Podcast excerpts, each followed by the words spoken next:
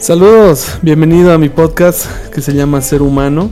El título de este episodio es Cómo los memes vencieron a la prensa.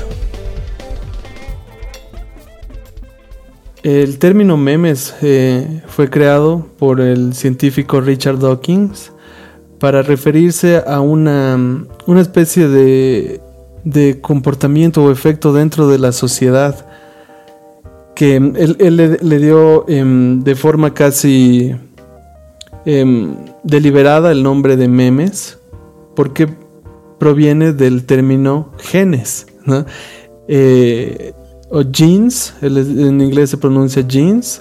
Y le, eh, eh, los, genes hablan de la, de la información em, biológica que es pasado de un individuo al otro, como un padre comparte sus genes con su hijo, por ejemplo.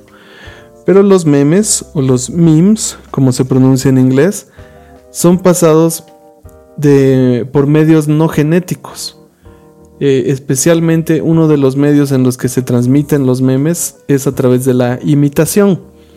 Entonces, los memes, eh, si le queremos dar una definición, se trata de los elementos de una cultura, un, un, sistema de comportamiento que se puede considerar que es pasado de un individuo a otro por medios que no son genéticos. Entonces, eh, puede abarcar muchas más cosas. Nosotros em, en, la actualidad consideramos memes como videos o fotos graciosas. Para nosotros eso era. Antes de que exista el término, eh, recuerdo que no se llamaban memes, se les decía humor gráfico.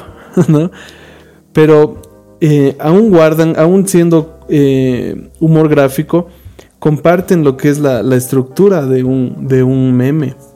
Un meme es, este, es esta transmisión de una idea a través de un medio, pero un medio que no es eh, forzado. Y la diferencia con, el, con los medios de comunicación em, tradicionales es que no tienen una agenda específica.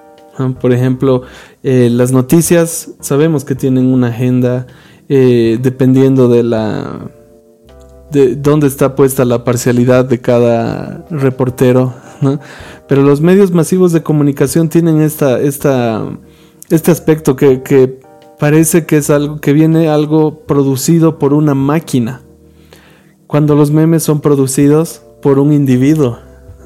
Por eso es tan fácil eh, identificarse con ellos y compartirlo, porque te habla de lo que, de lo que tú mismo ves, lo que tú mismo vives. ¿no? Por eso eh, actualmente el, el, medio de comunicación que se considera el más efectivo hoy en día para transmitir una idea o comunicar un mensaje son los memes. Y, eso lo vemos en todas las plataformas en este momento de redes sociales. Lo vemos en Facebook, lo vemos en Instagram, lo vemos en YouTube, lo vemos en TikTok. Todas estas plataformas crean y distribuyen memes. Porque son aspectos de la cultura en la que estamos viviendo hoy en día que se transmiten de un individuo a otro. Y cuando un meme se vuelve viral, puede alcanzar a muchas más personas que la prensa. Em, por eso hay tanta preocupación hoy en día acerca de, regular el tema de lo que se puede compartir por internet, pero es bastante difícil. Por eso los memes se mantienen, yo creo, o se, demuestran como el medio de comunicación em, por excelencia en este tiempo. Podemos comunicar ideas, podemos comunicar eh, pensamientos, podemos comunicar eh, alguna especie de protesta, podemos comunicar el, eh, eh, algún movimiento que nosotros querramos, eh, del que querramos formar parte o formamos parte, porque es mucho más orgánico y es mucho más natural que la prensa escrita o la prensa de, televisión, ¿no? incluso la prensa que está por internet, por el tema de la confianza.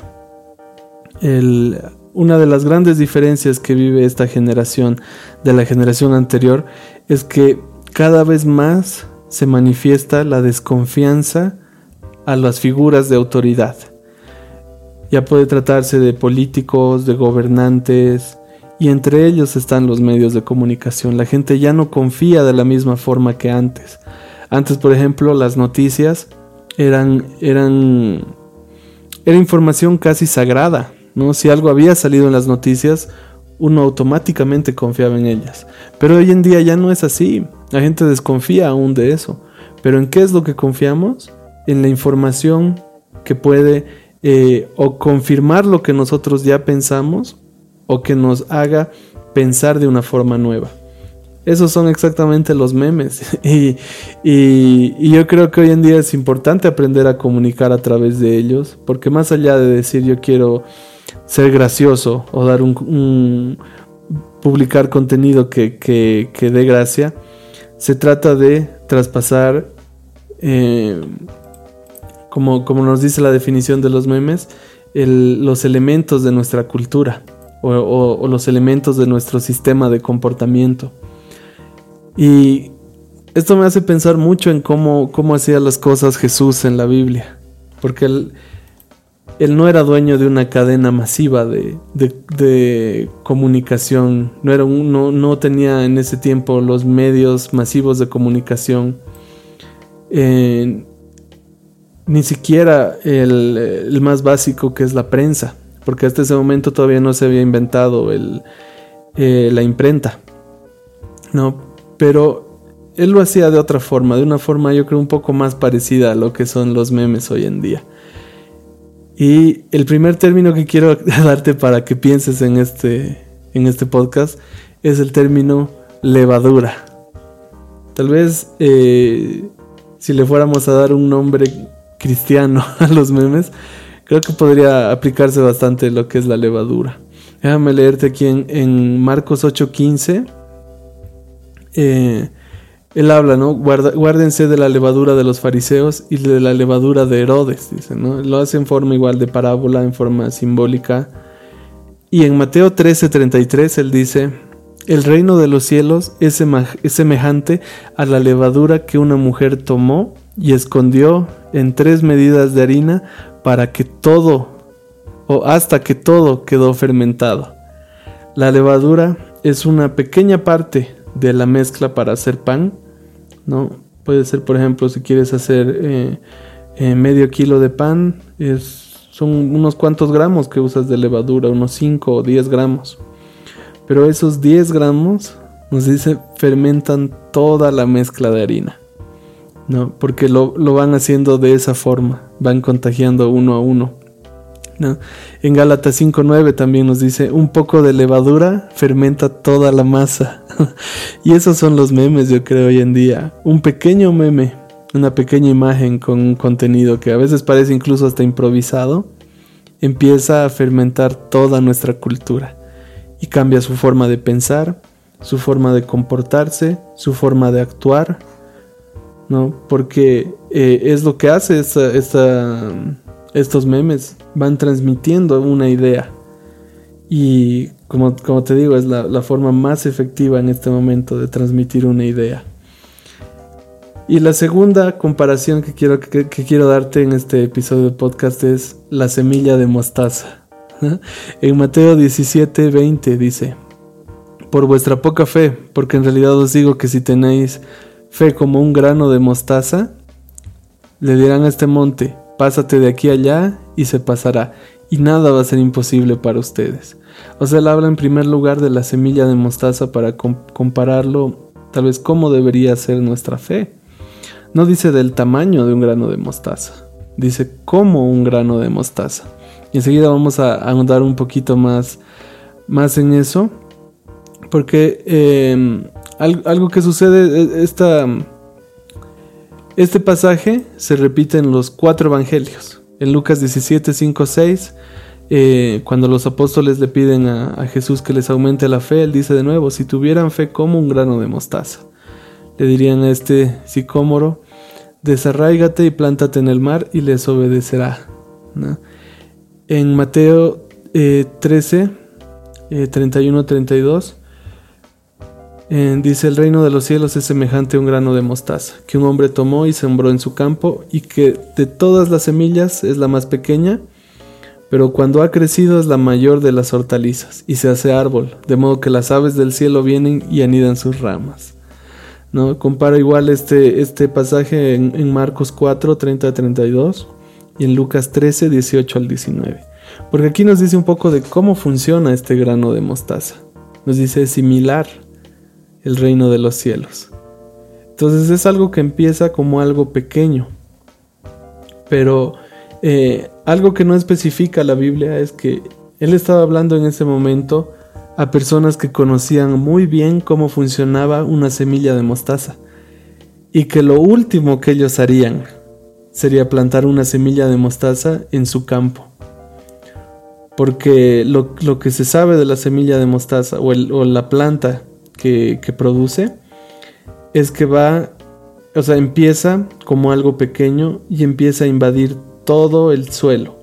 Entonces cualquier otra semilla que esté ahí o cualquier otra, otra raíz que se esté dando muere. La semilla de mostaza llena todo de la misma forma que la levadura lo hace con la harina, igual trabaja la semilla de mostaza. Entonces a los granjeros o, agricultores que les estaba hablando en ese momento Jesús, este, esta comparación era algo que les llamaba bastante la atención, decir, como una semilla de mostaza. Y el reino de los cielos es así, es como algo que empieza pequeño y va creciendo, como los genes y como los memes. Entonces no te preocupes porque tu mensaje o lo que tú quieras comunicar a la gente sea algo grandioso o algo grande o hacerlo por medios grandes. Hoy en día nosotros tenemos la posibilidad de llevar nuestro mensaje y entregarlo a través de empezar en lo pequeño.